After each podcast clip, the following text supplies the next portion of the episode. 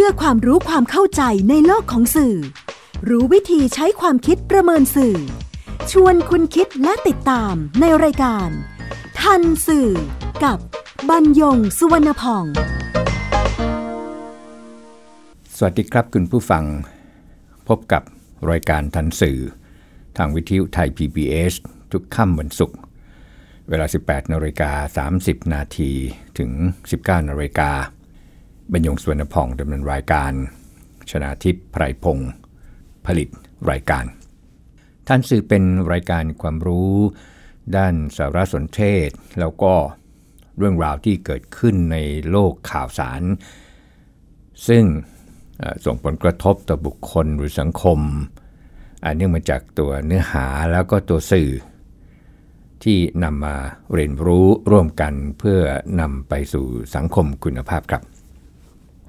ทันสื่อวันนี้เป็นตอนที่ว่าด้วยเรื่องของโฆษณา ดารา แล้วก็ทัศนคติ ก่อนจะไปถึงเรื่องที่มีปัญหาจนเป็นข่าวในวันนี้จากกรณี Magic Skin ขอนำคำว่าโฆษณาคำว่าดารา แล้วก็คำว่าทัศนคติเนี่ยมาพูดคุยกันก่อนครับ เริ่มจากโฆษณา โฆษณาเนี่ยจะต่างจาก วัตถุประสงค์หลักในการสื่อสารโดยทั่ว ๆ ไปตรงที่เป็นการสื่อสารเพื่อที่จะให้ผู้รับสารเนี่ยเปลี่ยนแปลงพฤติกรรม เขาจะทำด้วยข้อความที่เป็นตัวอักษร มีภาพนิ่งหรือภาพเคลื่อนไหว มีสัญลักษณ์ต่างๆ มีเสียงต่างๆ เช่นเสียงประกอบ เสียงพูด เสียงดนตรีสุดแล้วแต่ตามความคิดสร้างสรรค์ สื่อความหมายที่จะให้ผู้รับสารเกิดความสนใจ แล้วก็ตัดสินใจซื้อหรือว่าทดลองใช้สินค้าหรือว่าบริการที่เรียกรวมๆกันว่าผลิตภัณฑ์นั้นๆครับ ผู้รับสารที่เป็นกลุ่มเป้าหมาย แต่เขาตัดสินใจได้เร็วเท่าใด อันนี้ก็จะเป็นผลดีแก่ผู้ผลิตสินค้าผู้ขายบริการ เพราะว่าค่าใช้จ่ายในการโฆษณาและส่งเสริม เป็นต้นทุนที่มีมูลค่าสูงครับ เริ่มตั้งแต่การผลิตสื่อเพื่อการโฆษณาที่ถ้าโดนใจได้เร็วอย่างเงี้ยเป็นต้น แล้วก็ยังมีค่าใช้จ่ายในการซื้อพื้นที่ที่เป็นหนังสือพิมพ์ ที่เป็นนิตยสาร หรือแต่พื้นที่ในสื่อออนไลน์ ไปจนถึงการซื้อเวลา ทางวิทยุกระจายเสียงหรือทางวิทยุโทรทัศน์ แล้วก็ยังมีโรงภาพยนตร์แล้วแต่ครับ โดยเฉพาะสื่อออนไลน์ซึ่งวันนี้ก็เป็นช่องทางโฆษณาที่ผ่านตาคุณผู้ฟัง ที่ต้องบอกทุกท่านแหละครับ ที่ใช้อุปกรณ์ปลายทางอย่างมือถือ แล้วก็คงจะน้อยมากแล้วนะครับ ที่ใช้อุปกรณ์ปลายทางอย่างมือถือเนี่ยที่มีคุณสมบัติเนี่ยแค่ ใช้โทรศัพท์เพียงอย่างเดียว คงคงไม่แล้วล่ะครับ เนื่องจากราคาของมือถือถูกลงมากเสียจนกระทั่งว่าไม่ต่างกันแล้วถ้าเราจะซื้อ แล้วมันก็มีอย่างอื่น คุณสมบัติอื่น ๆ ที่จะให้เราใช้บนมือถือนั้นได้ก็คือสามารถที่จะใช้พวกสื่อออนไลน์อื่น ๆ ได้เช่นโดยเฉพาะไลน์เป็นต้นเพราะไลน์นี่ก็อยู่บนพื้นฐานของหมายเลขโทรศัพท์ อย่างเนี้ย ไม่ว่าจะชอบหรือจะไม่ชอบนะครับ จะสนใจหรือไม่สนใจ banner ก็คือหน้าตาสี่เหลี่ยมเนี่ยที่เขาเรียกกันทับศัพท์ว่า banner โฆษณานี่นะครับ หรือคลิปเนี่ยตอนนี้มันมันเกลื่อนตาผู้ใช้สื่อออนไลน์ ก็มีความพยายามจนกระทั่งเวลา banner เนี่ยกลมกลืนไปกับข่าวบางทีหรือเวลาเปิดดูแล้วก็เลื่อน เลื่อนมือถือหรือว่าเลื่อนแท็บเล็ตเนี่ยครับ เอ๊ะ นี่มันภาพ ในข่าวอ้าวนี่มันภาพโฆษณานี่ คือเวลานี้ทุกย่อหน้าข่าวนี่มีแบนเนอร์เข้ามาสลับสลับสลับสลับสลับไปแล้ว แบบนั้นแหละจนกระทั่งจบข่าวไปเลย ก็เหมือนกับคลิปโฆษณา เปิดมือถือเข้าไปในสื่อออนไลน์ ก็มีโฆษณาที่เป็นภาพเคลื่อนไหวกับเสียงทันทีเลย เมื่อก่อนเราก็จะมีแค่ YouTube ที่ก็ยังให้เวลาคนนะครับ กี่วิก็ว่าไปแล้วก็กดไอ้ตรง skip ก็จะได้เข้าถึงเนื้อหาที่ต้องการที่จะดู แต่ว่าเดี๋ยวนี้ไม่ใช่แล้วครับบนสื่อออนไลน์ไม่ว่าจะชานชลาไหน แพลตฟอร์มนั่นแหละครับหนีไม่พ้นโฆษณาแล้วนั่นก็คือโฆษณาสั้นๆ มาถึงคำว่าดารา ก็คือผู้แสดงซึ่งมีชื่อเสียง ทางศิลปะการแสดง อย่างเช่นละคร เช่นภาพยนตร์ นักดนตรีดังๆ นักร้องดังๆ เป็นต้น ที่จะเรียกรวมว่าศิลปินก็ไม่ได้แล้วล่ะครับ เนื่องจากว่าพจนานุกรมราชบัณฑิตยสถานเนี่ยได้บัญญัติคำว่าศิลปินนี่เป็นการเฉพาะไปแล้ว ศิลปินในความหมายของราชบัณฑิตก็คือ คนที่มีความสามารถทางศิลปะในด้าน จิตรกรรม ประติมากรรม แล้วก็มีผลงานเป็นที่ยอมรับนับถือจากสถาบันทางศิลปะแห่งชาติ ก็ไม่เป็นไรนะครับ จะใช้คำว่าดาราเรียกรวมๆกันต่อไป แต่อันเนี้ยจะไม่เห็นด้วยอย่างยิ่งกับทางราชบัณฑิตเลยล่ะครับ เพราะว่าศิลปินเนี่ยภาษาอังกฤษคือ artist ตรงกันเลย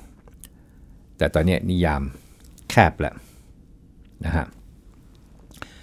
ทีนี้ชื่อเสียงที่ว่าเนี่ยก็เกิดจากการยอมรับในความสามารถ ที่อาจจะหมายไปถึง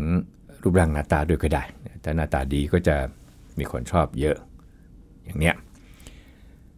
การยอมรับนี่แหละครับเป็นความชอบอย่างหนึ่ง ชอบมากเท่าใด เวลาดาราทำอะไรมันก็จะดูดีไปหมด ไม่ว่าจะแต่งองค์ทรงผม ไปจนถึงของกินของใช้ อะ นี่ก็คือดารา มาถึงคำว่าทัศนคติ พจนานุกรมฉบับเดียวกันนี่แหละครับ คือฉบับราชบัณฑิตยสถานเนี่ยระบุความหมายของทัศนคติเอาไว้ สั้นๆ ว่าแนวความคิดเห็น ซึ่งมีความหมายในทางกว้าง ในทางวิชาการเนี่ยทัศนคติมีรากฐานมาจากความเชื่อ เป็นความเชื่อที่ส่งผลต่อพฤติกรรม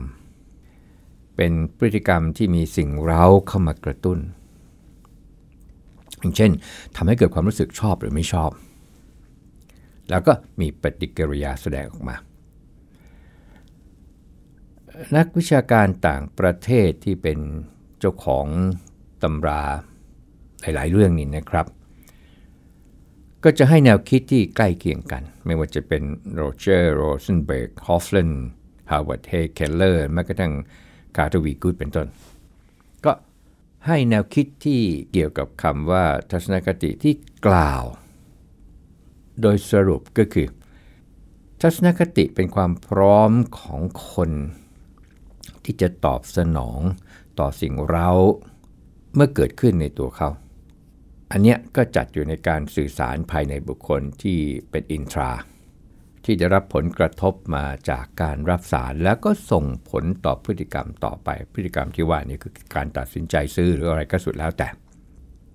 สามคำคือคำว่าโฆษณาคำว่าดาราคำว่าทัศนคตินั้นเกี่ยวข้องกันอย่างไร เมื่อดาราเป็นที่ชื่นชอบ เขาก็จะมีอิทธิพลต่อความเชื่อ เมื่อโฆษณาต้องการให้คนเชื่อในตัวสินค้าหรือบริการอะผลิตภัณฑ์เรียกรวมๆ นักสร้างสารรค์งานโฆษณา หรือจะ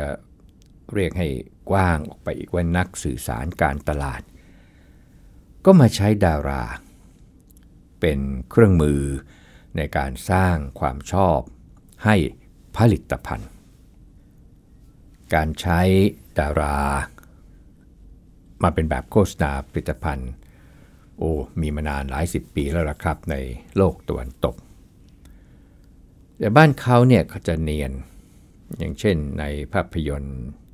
อย่างเช่นเจมส์บอนด์นี่นะครับ ผู้แสดงนำคือเจมส์บอนด์ก็จะสวมนาฬิกามียี่ห้อ ขับรถยนต์มียี่ห้อที่เรียกว่า product placement กล้องก็จะจับภาพสินค้าที่กลมกลืนไปกับเนื้อเรื่อง อย่างการโฆษณาภาพนิ่ง อย่างเช่น โฆษณาในนิตยสาร หนังสือพิมพ์หรือโฆษณากลางแจ้งที่เรียกกันว่า outdoor advertising หรือเรียกอย่างว่า cut out สุดแล้วแต่จะเรียก ก็ให้ดาราเป็นแบบสวมนาฬิกา หรือว่ามีเครื่องสำอางอยู่ตั้งอยู่ น้ำหอมทุดูแล้วก็มีความคิดสร้างสรรค์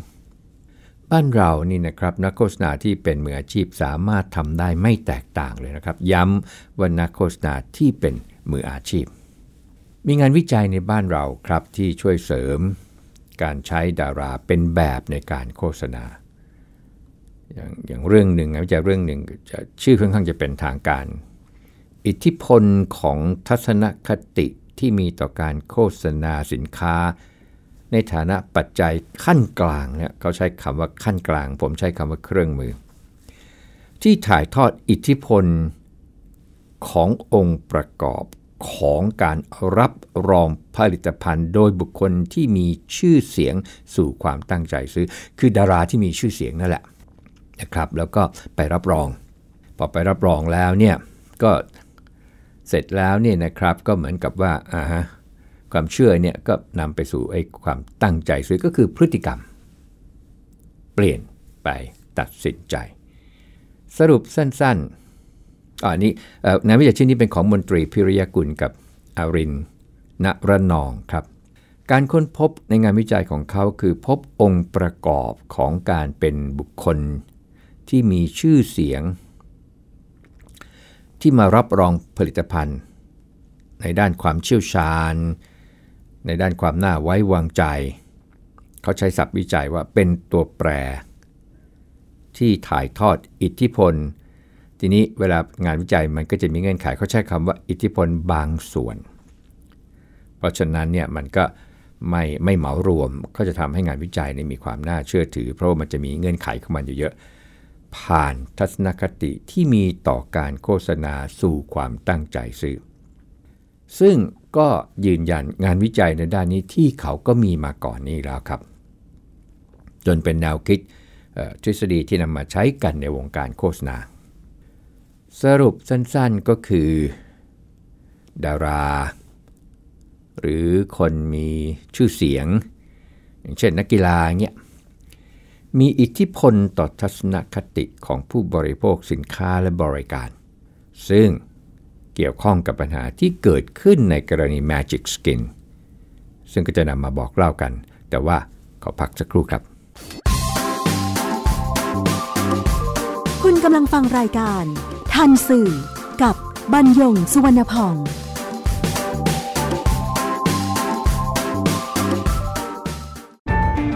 ฟังสปอตตัวนี้แล้ว อย่าเพิ่งตกใจนะครับพี่น้องชาวไทย วันนี้ประเทศไทยมีผู้สูงอายุถึง 10 ล้านคน จำนวนผู้สูงอายุจะมีมากกว่าเด็กและวัยรุ่น 1 ใน 10 ต้องอยู่ตามลำพัง อายุจะยืนยาว แถมยังเจ็บป่วยและยากจน คุณคงไม่อยากเป็นหนึ่งในนั้นใช่ไหมครับ เตรียมตัวให้พร้อมตั้งแต่วันนี้ หัวใจไม่มีวันชรา ไทย PBS ติดปีกความคิด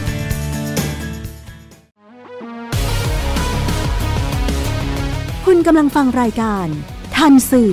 กับบรรยงสุวรรณพอง ครับเมื่อปลายเดือนเมษายนที่ผ่านมา เจ้าหน้าที่ตำรวจได้จับกลุ่มผู้บริหารบริษัท Magic Skin ผู้ผลิตแล้วก็จำหน่ายอาหารเสริม แล้วก็เครื่องสำอาง ข้อหาใช้เครื่องหมายอาหารและยา ที่เรียกกันย่อๆว่าออยปลอม ติดเครื่องหมายการค้าผิดประเภท ผลิตอาหารเสริมไม่ได้คุณภาพ แล้วก็ ค้ากำไรเกินควร คือข้อหาหนึ่งออยปลอมข้อหาที่2เเครื่องหมายการค้าผิดประเภท ข้อหาที่ 3 อาหารเสริมไม่ได้คุณภาพ และข้อหาที่ 4 คือค้ากำไรเกินควร การจับกลุ่มครั้งนี้พบหลักฐานการจ้างดาราหลายคนเลยครับ มาเป็นแบบโฆษณา แล้วก็มาแสดงความเห็นที่เราใช้ภาษาอังกฤษภาษาอังกฤษทับศัพท์ว่ารีวิวสินค้า แล้วก็พบต่อไปว่า อาหารเสริม แล้วก็เครื่องสำอางที่มีการระบุว่าผลิตจากโรงงานขนาดใหญ่ ที่ทันสมัยตามภาพที่โฆษณาทางอินเทอร์เน็ตนั้นข้อเท็จจริงมีคนงานเพียง 4 คน ไม่ได้มีเครื่องมืออะไรที่ทันสมัยเลย แล้วก็ยังไม่มีใบอนุญาตประกอบโรงงานอีกด้วย สรุปก็คือ กระบวนการผลิตไม่ถูกต้อง วัตถุดิบไปพบว่าหมดอายุ ก็เลยตั้งข้อหาความผิดฐานช่อโกงประชาชนเพิ่มขึ้น โดยมีนักร้อง นักแสดงและเน็ตไอดอลเน็ตไอดอลที่ว่าเนี่ยเขาทำอะไรบนสื่อออนไลน์เนี่ยแล้วก็คนชอบ ก็เลยกลายเป็นเน็ตไอดอลไป ทั้งหมดเนี่ยที่เกี่ยวข้องเนี่ยถึง 56 คน ก็ทางตำรวจก็ทยอยเรียกมาสอบปากคำทยอยมาอยู่เรื่อยๆนะครับ ส่วนดาราที่ไม่อาจปฏิเสธว่าไม่ได้โฆษณา เพราะว่ามีหลักฐานเป็นภาพถ่าย เวลามันขึ้นบนสื่อสังคมไปแล้วเนี่ยมันลบยากนะครับ ถึงลบไปเนี่ยแต่มันไปคายที่อื่นแล้วมันมันมันเรียกกลับมาดูได้ เพราะฉะนั้นเนี่ยเวลาโพสต์เนี่ยนะครับหรือเวลานำเข้าข้อความอะไรก็แล้วแต่เนี่ยบางที จำเป็นต้องยับยั้งชั่งใจเหมือนกัน ถ้าคิดว่าถ้าเห็นว่าเรื่องนั้นนั้นมีผลกระทบ ต่อชุมชนต่อสังคมหรือแม้แต่ตนเองก็ตาม รวมทั้งคนอื่นด้วยนะครับ เขาก็อ้างว่าเขาโฆษณาให้จริง เพราะมาหลักฐานที่ว่า แต่เขาไม่ทราบว่าเป็นออยปลอม ก็เห็นตราและเลขออยเนี่ยมันปรากฏอยู่ที่ตัวสินค้าแล้วเนี่ยจะเอายังไงอีก มันมันเหมือนกับว่า อืม คือมีความเชื่อว่าผู้ประกอบการคงไม่มาคงยังคิดอย่างนั้นนะครับ คือจะจะจะทุกคนหรือจะบางคนหรือจะอะไรนั้น ข้อเท็จจริงตรงนี้ไม่ทราบก็จะผ่านไป แล้วก็เห็นว่าดาราด้วยกันเนี่ยต่างก็โฆษณาผลิตภัณฑ์นี้ทั้งนั้น แต่ว่าพลตำรวจเอกวิรชัยทรงเมตตารองผู้บัญชาการตำรวจแห่งชาตินั้นบอกว่า ดารานักร้องเหล่านี้ไม่มีสิทธิ์ที่จะบอกว่าไม่รู้ไม่เห็นกับการผลิตสินค้าผิดกฎหมาย ราะตามหลักแล้ว ดาราสามารถตรวจสอบได้เอง ว่าสินค้าที่จะนำเสนอให้นั้นมีความถูกต้องหรือไม่ เบื้องต้น ถ้าพบว่ามีความผิดก็ต้องแจ้งความในข้อหาการโฆษณาในข้อความที่ไม่เป็นธรรมต่อผู้บริโภค และโฆษณาเกินจริงอันเป็นเท็จด้วยกัน อันนี้เป็นถ้อยคำที่กฎหมายแรกที่ใช้คือพระบัญญัติคุ้มครองผู้บริโภคปี 2522 แล้วก็แก้ไขมา2อสาครั้งแล้ว ปรับปรับปรุงเพิ่มเติมมาแล้ว ในมาตราอันนี้ก็จะมีข้อที่ว่าโฆษณาแล้วไม่เป็นธรรมต่อผู้บริโภค อันหนึ่งกับอีกอันหนึ่งคือเกินจริง อันเป็นเท็จก็เกินจริงอันเป็นเท็จอย่างนั้น เหตุที่เกิดขึ้นทั้งหมดเนี่ยผู้เสียหายก็คือผู้บริโภคที่ ชื่นชอบดารา แล้วซื้อสินค้าที่ดาราโฆษณา เสียเงินในราคาที่แพงกว่าปกติแล้ว อาหารเสริมและเครื่องสำอางที่นำมาใช้ก็ยังไม่ดีจริงตามที่โฆษณา ขณะที่บางคนยังมีอาการข้างเคียงจากการกินอาหารเสริม และบางคน ก็มีอาการแพ้ เครื่องสำอางที่ใช้อีกด้วย ครับ ตรงความเชื่อของผู้บริโภค จากอิทธิพลของดารา แล้วก็ซื้อสินค้ามาใช้ และบังเอิญ สินค้าที่ซื้อ ก็ผลิตจากผู้ประกอบการที่ก็ไม่ได้รับผิดชอบอีกด้วย มันก็เลยเรื่องยาวไปเลย ตรงนั้น ถ้าจะสรุปนะครับ คนที่เกี่ยวข้อง 3 กลุ่ม 1. ผู้ประกอบการ ขาดความรับผิดชอบ ต่อจริยธรรมทางธุรกิจ ความรับผิดชอบต่อจริยธรรมทางธุรกิจที่เรียกกันว่า business ethics responsibility นั้นเนี่ย ก็จะมีตั้งแต่พื้นฐาน แรกแล้วก็ขึ้นไปขึ้นไปขึ้นไปเป็นสามเหลี่ยม ฐานใหญ่ ฐานแรกเลยข้อแรกเลยก็คือความรับผิดชอบต่อธุรกิจ นั่นหมายความว่าจะต้องทำให้กิจการของตัวเนี่ยมีกำไรแล้วก็นำกำไรเนี่ยไปจ่ายเป็นเงินปันผลแก่ผู้ที่เขาถือหุ้น หรือผู้ที่มาร่วมลงทุนนั่นคือข้อที่หนึ่งความรับผิดชอบ ข้อที่2ก็คือ ความรับผิดชอบต่อกฎหมาย อันนี้หมายความว่าหนึ่งไม่ค้าของเถื่อน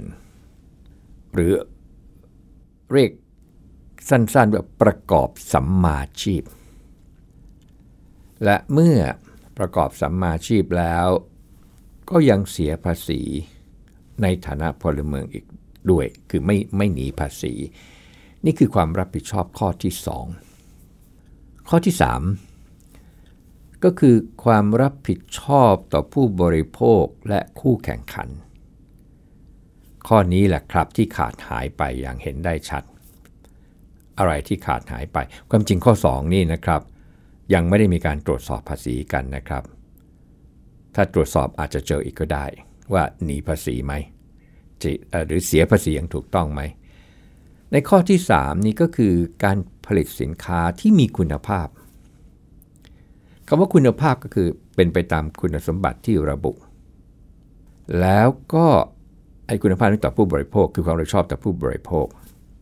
แล้วก็แข่งขันอย่างเป็นธรรม กับคู่แข่งขันด้วยกันนี่คือความรับผิดชอบขั้นที่ 3 ความรับผิดชอบขั้นสุดท้าย ของผู้ประกอบการนี่นะครับ ก็คือความรับผิดชอบต่อสังคม ของบางแนวคิดใช้คำว่าฟิลันโทรฟีก็คือให้อย่างเดียวเหมือนกับมูลนิธิอะไรอย่างนั้นนี่นะครับ ก็คือการไม่ทำลายสิ่งแวดล้อมไม่เพียงเท่านั้นนะครับยังให้กลับแก่สังคมในฐานะที่เมือมีกำไร แล้วก็ตัวเองเนี่ยก็ก็คือขายให้สังคมนั้นก็ได้จาก ชุมชนหรือสังคมนั้นก็ให้กลับเขาไป ซึ่งปัจจุบันเนี่ยหลายองค์กรใหญ่ ๆ เขาทำกัน โดยเฉพาะองค์กรที่เป็นบริษัทจดทะเบียนในตลาดหลักทรัพย์แห่งประเทศไทย ดูมันจะเป็นเงื่อนไขของบริษัทชั้นดีด้วยนะครับ ก็คือเรื่องของเขาใช้คำว่า CSR ก็คือ Corporate Social Responsibility ซึ่งพวกเราคุ้นเคยกันดี นั่นคือผู้ประกอบการ กลุ่มที่ 2 ครับ โดยสรุปก็คือตัวดารา สิ่งที่ทำให้มองข้ามโดยไม่ได้ตรวจสอบอย่างแท้จริงก็คือผลตอบแทน เพราะว่าการนำเข้าภาพถ่ายของตัวกับสินค้า แล้วก็มีการพูดว่าใช้แล้ว หรือกินแล้วดีอย่างนั้นดีอย่างนี้ว่าไป เพียง 15 วันเนี่ยก็ได้เงินกินหนมละ กินขนมละแสนห้าหมื่นบาท หรือวันละหมื่นห้าพันบาท ไม่ต้องลงทุนลงแรงอะไรเลย มีคนมาถ่ายรูปทำกราฟิกประกอบให้ทุกอย่างครบ 15 วันก็เอาภาพออกจากบัญชีของตัวไป กลุ่มสุดท้ายครับ คือตัวผู้บริโภค ที่เชื่อว่าดาราที่นิยมชมชอบมารับรองผลิตภัณฑ์นั้นแล้ว กินแล้วดี ใช้แล้วหน้าใสาตามดารา ที่สุดก็เสียเงินเปล่าโดยไม่ได้ประโยชน์อะไรตาดีตาร้ายยังมีผลต่อสุขภาพอีกด้วย กล่าวโดยสรุปสุดท้ายจริง ๆ ก็คือผู้ประกอบการใช้สื่อออนไลน์ และดาราเพื่อประโยชน์ตน ซึ่งกว่าจะถูกจับกลุ่มก็ร่ำรวยไปแล้วหลายสิบล้านบาท ดาราก็ยอมหรือยินดีที่จะไม่ทันสื่อเพื่อเงิน แต่ผู้ใช้สื่อออนไลน์ในฐานะผู้บริโภคไม่ทันสื่อและไม่ทันสารสนเทศที่ผู้ประกอบการหรือพวกโฆษณาสร้างโดยใช้ดาราเป็นเครื่องมือ ถึงเวลาแล้วหรือยังครับที่เราจะสละเวลาในการตรวจสอบความน่าเชื่อถือของข้อมูล ไม่ว่าจะมาจากปากดาราหรือมาจากแหล่งใด จะตรวจสอบมากน้อยแค่ไหน ก็ขึ้นอยู่กับความสำคัญหรือผลกระทบของสารสนเทศนั้นๆ เช่น มูลค่าของผลิตภัณฑ์ ไปจนถึงคุณค่าของเรื่องนั้นๆ กับผลกระทบต่อตนเอง ต่อผู้อื่น และต่อสังคม เช่นนี้เราก็จะได้ชื่อว่าทันสื่อจริง รวมทั้งตัวดาราด้วยเช่นกัน พบกับทันสื่อทางวิทยุไทย PBS ทุกค่ำวันศุกร์เวลา 18นาฬิกา30 นาทีถึง 19นาฬิกาบรรยงสวนพอง สวัสดีครับ ดตามรายการทันสื่อได้ทางวิทยุไทย PBS www.thaipbsradio.com แอปพลิเคชัน Thai PBS Radio ติดตามข่าวสารทาง Facebook ได้ที่ facebook.com/thaipbsradiofan